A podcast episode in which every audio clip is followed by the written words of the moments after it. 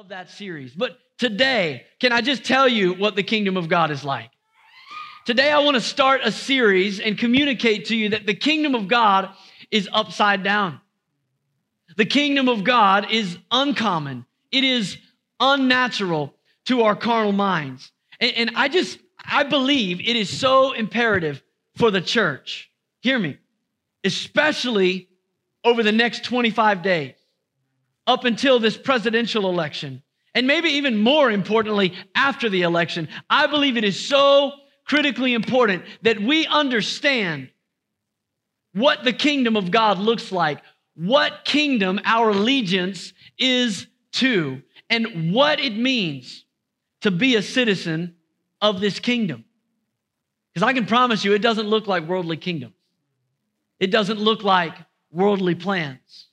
Paul the apostle said it like this very clearly in Philippians chapter 3 verse 20. He said, "But our citizenship is in heaven." It's in heaven. And we eagerly await a savior from there, the Lord Jesus Christ. Can I tell you that your citizenship, your, your character ought to be a reflection of where your citizenship is.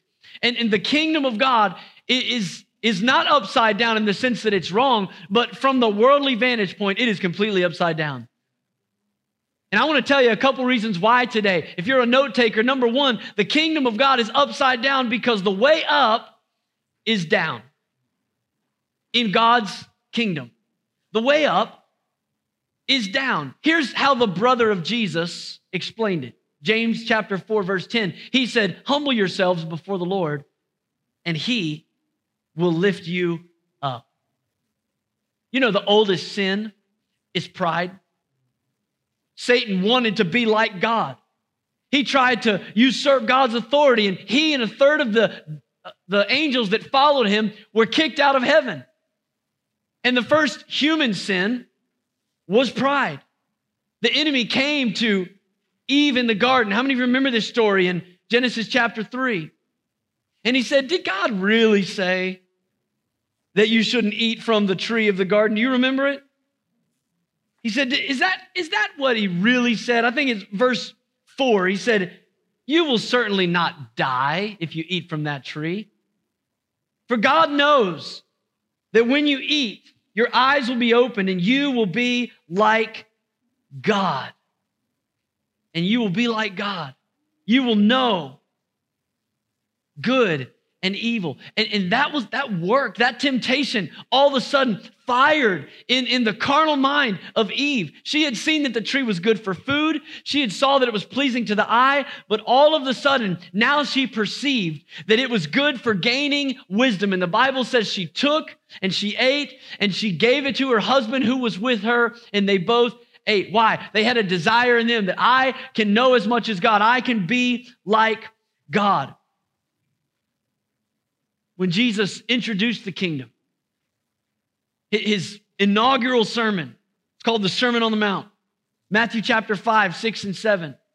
He began with what we could call the preamble to the sermon. It's the Beatitudes. He begins to list basically, the Beatitudes are the attitudes that are reflected in the citizens of the kingdom of God. That's what this list is.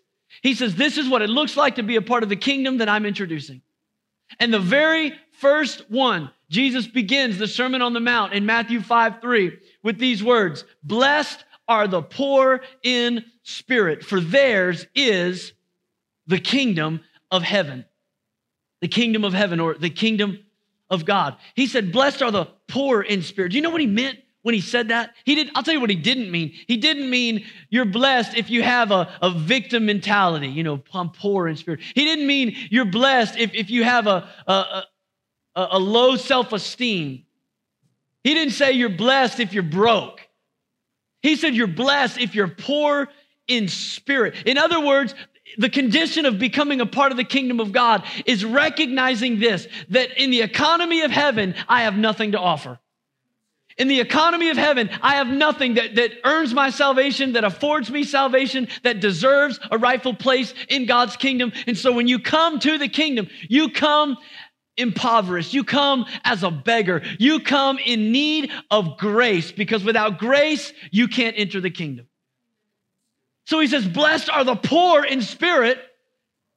Theirs is the kingdom. What's he saying? If you go low, if you humble yourself, if you come needing a savior and a Lord, then yours is the kingdom. You'll be exalted. Now, Peter was one of Jesus' closest friends and an apostle of the church. And, and let me just tell you, Peter struggled to understand that the upside down kingdom of God meant that the way down is up. If you got your Bible with you, I want you to turn with me to Matthew chapter 16.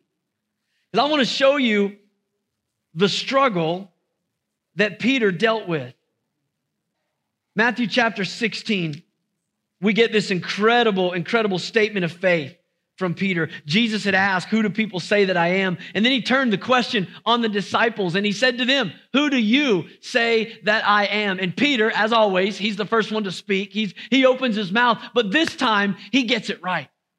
And here's what Peter says in verse 16 of Matthew 16 Simon Peter answered, You are the Messiah, the Son of the living God. Let's read a little farther today. It says, Jesus replied, Blessed are you, Simon, son of Jonah, for this was not revealed to you by flesh and blood, but by my Father in heaven. And I tell you that you are Peter, and on this rock I will build my church, and the gates of Hades will not overcome it. That's a powerful statement right there. I mean, Peter just declared the lordship of Jesus, and Jesus in turn said, Peter, that confession that you made, that is the foundation for the kingdom that I'm building. I'm going to build my kingdom on what you just said. And not just that, but in the next verse, Jesus goes on to say, and I'm going to give you the keys to the kingdom. I mean, come on. I'm going to give you the keys. That means whatever you loose on the earth is going to be loosed in heaven. Whatever you bind on the earth is going to be bound in heaven. I mean, Peter, in this moment, he's got to be feeling pretty good, right? I mean, Jesus said, You made the statement, I'm building the kingdom on, and you have the keys to the kingdom. But what surprised Peter and us, even more than that, is what happened just a couple verses later. Because Jesus then goes on in verse 21 to begin to tell them what has to happen. Jesus said, speaking of himself, the Son of Man is going into Jerusalem and he says, I must go to Jerusalem and I must suffer many. He said, I must suffer many things at the hands of the, the elders and the chief priests. He tells them that the Son of Man must be killed. But on the third day, he'll rise again. Now imagine how shocked Peter must have felt if he just he just learned that God's going to build his kingdom, and, and the thing that I said was the right thing, and, and I'm going to have the keys to the kingdom, and this is going to be awesome. And then Jesus says, Now pay attention, guys, because I'm going to Jerusalem and they're going to kill me. And Peter says, Hold, hold up, wait a minute. And look at the next verse. Verse 22 says, Peter took him aside and he began to rebuke him. Never, Lord, he said. Can I just say that has to be the most contradictory, paradoxical statement in all the Bible? Never, Lord. Let me talk about an oxymoron. That's like jumbo shrimp, you know? I mean, to be the Lord means you're in control. To be the Lord means you are supreme. Everything you say, I follow. You're Lord, I'm follower. And he says, Never, Lord. And I just wonder how many of us kind of have that relationship with the Lord where we want him to be Lord of all so long as all that he has in mind is all that we want him to do. And the moment God says, I'm going to do something that disagrees with your plan and your agenda, we start to push back. And that's what Peter does. He pushes back, and then Jesus pushes back harder. Jesus looks at him and he says, Get behind me, Satan. I mean, come on, that's harsh. I mean, I'm all for loving rebuke, I'm all for words of correction. But he called him the devil. I mean, I mean, just a couple verses earlier, he said, Peter, you're the rock, and on this rock I'm going to build the church. Now he looks at him and he says, Get behind me, Satan. Why? He said, Because you're a stumbling block to me. Because you don't have the kingdom of God in mind. You've got your own plans, your own concerns in mind. And Jesus rebukes him harshly because Peter, his understanding of kings and kingdoms were solely based on the culture that he grew up in. You see, if you study church history, you can learn something fascinating that 200 years before Jesus came on the scene, there was an oppression by the Greeks who ruled over Israel, and they banned the practice of Judaism and they slaughtered anyone who resisted. There was mass bloodshed, but the Jews didn't go down quietly. In fact, history tells us that they were led by a man named Judas the Maccabee, which literally means the hammer. And Judas brought the hammer and he caused a revolt. And so the Jews, donned with swords, baptized in blood, rose up against their Gentile overlords. They massacred thousands. This is just a couple hundred years before Jesus was born on a quote, silent night. I'm telling you, it wasn't very silent. They massacred thousands. And a few decades later, the Maccabees reclaimed their religious and political freedom in a quasi messianic kingdom, and they did it through violent force. And so the success of the Maccabeans it shaped the understanding of the Jews when it came to setting up a kingdom, when it came to inaugurating a kingdom. This was their mindset. So now Jesus starts talking about a kingdom, and Peter, he cannot imagine a successful kingdom that involves surrender, much less the killing of the king. Like that just doesn't make sense. That's not how you do it, Jesus. We all heard the stories, we all grew up with the same stories. But let's not stay too long in Israel's history because here's my concern this morning. My concern is that maybe we would miss out on the kingdom and on the agenda that God has for the kingdom because of our 200 years of history as Americans. See, if we're not careful, we can so contextualize what God wants to do in his kingdom to what we have known and understood as Christianity in America that we can miss out on the bigger picture of what God wants to do. Can I tell you today that, that God's kingdom agenda is not hinging on an election in 25 days. That God's kingdom agenda is not hinging on the, the seating of a Supreme Court justice. Can I declare to you today that we have a constitution that is far more enduring than the one that the Supreme Court is set to uphold? God has a plan and a purpose that extends far beyond the history or the future of this great nation that we live in. And here's the danger for us and for Peter. He was so passionate about the kingdom that he wanted to see that he almost missed out completely on the kingdom that God was establishing. In fact, when you look at the story, we see that Peter almost missed out entirely on the plan and purpose that God had for him. God help us today that we don't find ourselves in opposition to what he's doing. Now, now let me just make a statement here about here and now. Does God care about this election coming up, the, the presidential election of 2020? Yes, I believe he does. I believe it matters. The Bible says this in Proverbs chapter 21 and verse 1. It says, In the Lord's hand the king's heart is a stream of water that he channels towards all he pleases. God is just channeling the heart of kings, presidents, and politicians in the direction that he wants them to go towards the people that he wants them to go. I think it matters to God. Should it matter to us? I think it should. In fact, I, think you have a, a moral obligation, a civic responsibility. God, God made you in, to live in this nation. At least most of us, we're American citizens. And, and if you are, then you ought to fulfill your civic duty. You ought to vote. In fact, we made our church available to the local office of elections. And so on November 4th, the people that live in this community are actually going to come to the church to cast their ballot for the presidential election. I think, that, I think it's important. I think it's important that, that we give people the opportunity to cast their vote. Besides that, I'll do anything short of sin to get people to come into the church. So, you know, if they won't come to meet Jesus, maybe they'll come to, to cast their vote and we can lower the, the barriers of, of walking through the doors of the church. But I think it matters. I think it's important that we're involved in those things. But it's more important that we remember which kingdom we represent. It's more important that we remember to conduct, conduct ourselves in a way that reflects our citizenship. And can I tell you, when it comes to the upside down kingdom of God, the way up is down. Humility wins God's favor.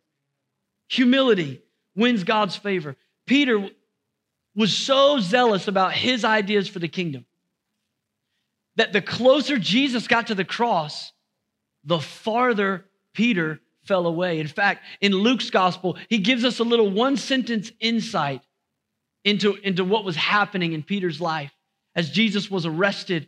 The Bible says in, in Luke, but Peter followed at a distance. What a, what a telling story. As Jesus is moving towards God's preordained purpose, he's going to the cross. Peter began to follow at a distance. And many of you know the story. Before the trial was even done that night, Peter denied three times that he even knew Jesus. He denied that he even knew him. Why? Because he was so consumed with the reality that you can't build a kingdom by killing the king. He did not understand that in the upside down kingdom of God, death will be conquered by death. And so he resisted the work. And then years later,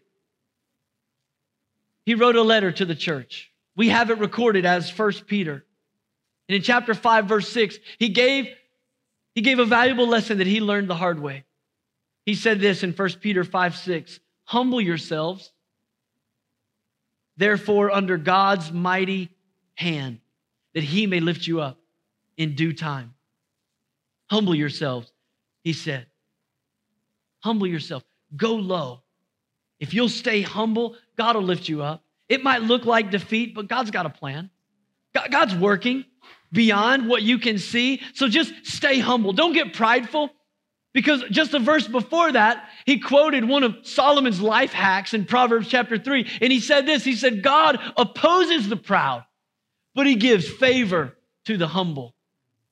So when you resist the plan of God, when you get prideful, not only are you working against God's kingdom agenda, he says God opposes you. Now, I think we can all agree that's not the side that we want to be on. We don't want to be opposing God, and we certainly don't want to have God opposing us. But if you'll stay faithful, if you'll stay humble, to the Lordship of Jesus Christ, can I declare to you today, church, there is nothing that can stop the plan of God. There's nothing that can stop what God is doing. You just need to get that in your mind today. Maybe it needs to become the, the, the, the statement of your faith, especially throughout this next month. As people start to lose their minds off lower, less significant issues and battles and elections. I'm not saying those things don't matter. I'm just saying they, they operate at a far lower level than the kingdom of God. Here's what you need to keep in mind nothing can stop the kingdom that God is building. Jesus has already won. There's a story in church history. Hudson Taylor was a pioneer missionary to China. For 51 years, up until he died in 1905, he spread the gospel in inland China. And the, that work just continued after his death until in the 1940s, missionary organizations estimated that there was 1 million Christians in China. But in the late 1940s, because of political maneuvers that were happening on the global stage, the bamboo curtain was raised. And the Mao dynasty kicked all of the missionaries out of China and closed all the churches. And in the natural, it looked like the work that God had done through missionaries like Hudson Taylor and those that followed him, it looked like it had all come to a screeching halt. Churches were closed. Believers were, were forced to, to disband, and missionaries were sent home. And for three decades, we didn't know. We didn't know what or if anything God was doing in China until the late 70s. And the bamboo curtain began to crack. And, and we saw for the first time a glimpse at the church in China. And everyone was wondering what happened with that remnant people of a million believers that God had raised up in the previous century. And when they went back into China, they discovered, by conservative estimates, there were 20 million believers who had been meeting underground. They had been meeting in secret gatherings. They had been meeting in, in closed meetings. They didn't have the worship and the, the, the band and the steeples over their buildings, but they continued to seek God. They went low. They humbled themselves and they served God and God continued to build his kingdom. Can I just say, set all of us at ease? I, I know elections matter. I know what happens in a nation. It matters. But can I just say when it comes to the kingdom, God's already won. God has already won. So you can just kind of take a sigh of relief and say, whatever happens, I understand that God has already won. He's going to accomplish his purpose. There's nothing that can stop the church except the church. Let me tell you a second reason that, that this kingdom is upside down. It's upside down because to, to go high, you have to go low. But it's also upside down because the weak are made strong in the kingdom. The weak are made strong. The Apostle Paul said he was given a thorn in his flesh. We don't exactly know what that was, but he said there was something that was given to me that kept me humble. It was a thorn in my flesh. It was a, a messenger of Satan. It tormented me. And in Second Corinthians chapter 12, here's what he said about that. In verse 8, he said, Three times I pleaded with the Lord to take it away from me. It might have been a physical sickness, it might have been a spiritual battle, some believe it was, it was uh, poor eyesight. But for whatever it was, he said, I prayed three times that God would take it away from me. But he said to me, My grace is sufficient for you. For my power is made perfect in weakness. I don't know what you've asked God to strengthen you from. I don't know what you've asked God to take away from you. And maybe you've even been frustrated because it seems like God's not lifting the burden. God's not removing the thorn in your flesh. But God's word to Peter, to Paul was simply this My grace is sufficient for you. And so look at the response. Paul says, Therefore, I will boast all the more gladly about my weaknesses so that Christ's power may rest on me. That is why, for Christ's sake, I delight in weaknesses, in insults, in hardships, in persecutions, in difficulties. Why? Because for when I am weak, I am strong. Now, come on, no, you're not. I mean, who says that? When I'm weak, I'm strong. How many of you know that doesn't make any sense outside of the kingdom of God? Nobody says I'm, I'm strong when I'm weak. No, when you're weak, you're weak. And if you're weak, you're going to get run over. Somebody else is going to take advantage of your weakness. They're going to step on your back and they're going to steal the job you've been fighting for and they're going to get the promotion and you're going to get left out because it's survival of the fittest. But Paul understood because God's grace is sufficient that when I'm weak, I'm strong. So, in the same way that we enter the kingdom saying, I can't save myself, so I've got to come poor in spirit. I got to come humble. In the same way that we come in saying, I can't save myself, we also come into the kingdom and we serve in the kingdom, realizing that I'm not strong enough on my own.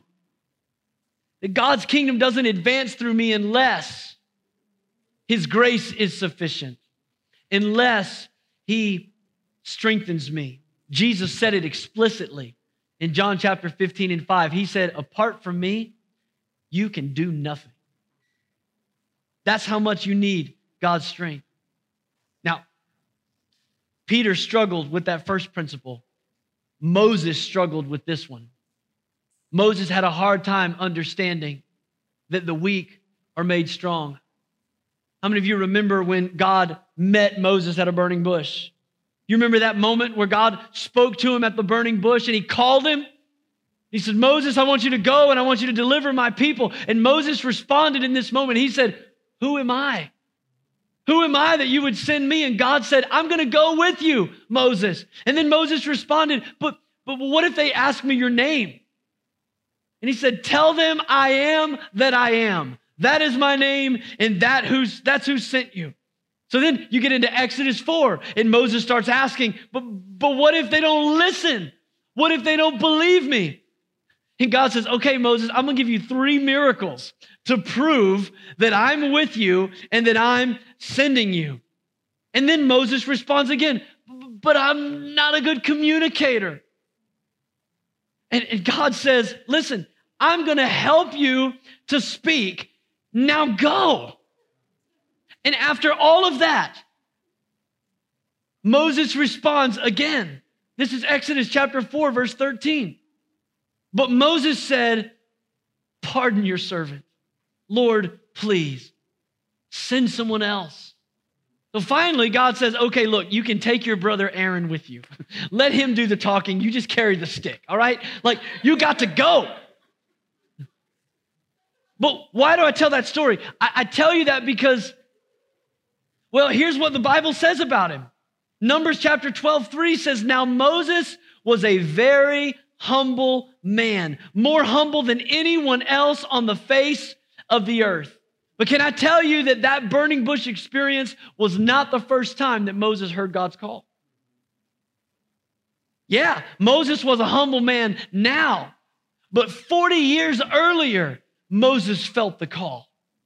40 years before this, Moses was a young man, and the Bible says in Exodus 2, he went out and he saw an Egyptian who was beating one of the Hebrew slaves. And Moses looked around and he felt a righteous indignation that God needed somebody to deliver the people. And so, in all of his own zeal, in all of his own strength, he looked to make sure the coast was clear. And the Bible says he killed that Egyptian and he buried him in the sand. Moses was convinced God was going to use him to be the deliverer. And he went out in his own strength and he did something God never asked him to do. The next day, word got around of what he had done, and the people turned their back on Moses and he fled to the wilderness. He spent the next 40 years on the backside of a wilderness. It took 40 years to humble Moses. It took 40 years to get him to the place where he would recognize his own weakness. God wants us to recognize today that our strength is not our strength, but our strength comes from the Lord. And in his kingdom, he said, the weak are made strong. The prophet Jeremiah said it like this He said, This is what the Lord says Let not the wise boast in their wisdom, or the strong boast in their strength, or the rich boast in their riches. But let the one who boasts boast about this that they have the understanding to know me. He said, You can boast in that, that I am the Lord who exercises kindness and justice and righteousness on the earth. For in these I delight. You want to boast about something? Boast about the fact that you know the Lord. Boast about the fact that your name is written down in heaven. And so God sometimes takes us through a wilderness because it's in the wilderness that that our strength is stripped away. And you can see it all, all through scriptures. Moses went through a wilderness experience. Abraham went through a wilderness experience. Joseph had a wilderness experience. Elijah had a wilderness experience. Even Jesus was led by the Spirit out into the wilderness. And so many times, it's in the wilderness season that God will take away every strength that we think we can depend on until we get to the place that we recognize He's the only one we ever had. Sometimes God wants to bring you to the place where you depend on Him to be your strength. Isaiah chapter 6, verse 1 says, In the year that King Uzziah died, I saw the Lord high and exalted, and seated on his throne, and the train of his robe filled the temple. Isaiah had incredible visions of God. God used him in an incredible way, but I don't believe it's a coincidence that it happened in the year King Uzziah died. You know, Uzziah means strength. So, in other words, in the year that my strength died, I saw the Lord. And it's for that very reason that sometimes God will take us through a wilderness. It's for that re- reason that God will take us into seasons where we don't know what we're going to do because our strength died. How many of you would agree 2020's kind of felt like that? This was the year my strength died, but I saw the Lord. I saw the Lord high and lifted up, and the train of his robe filled the temple. What, what do you think would be the most absurd and foolish way to establish a kingdom? Well, probably to start out by killing the king. And what would be the most, the weakest thing you could do? The, the weakest thing you could do would be to not just kill the king, but to humiliate the king, to strip him naked and hang him on a cross, to be a spectacle for everyone to look at and gawk at and laugh at. And yet, that's exactly what God did in his foreknowledge. And Paul the apostle wrote about it. Paul said in 1 Corinthians 1:27, "But God chose the foolish things of the world to shame the wise. God chose the weak things of the world to shame the strong."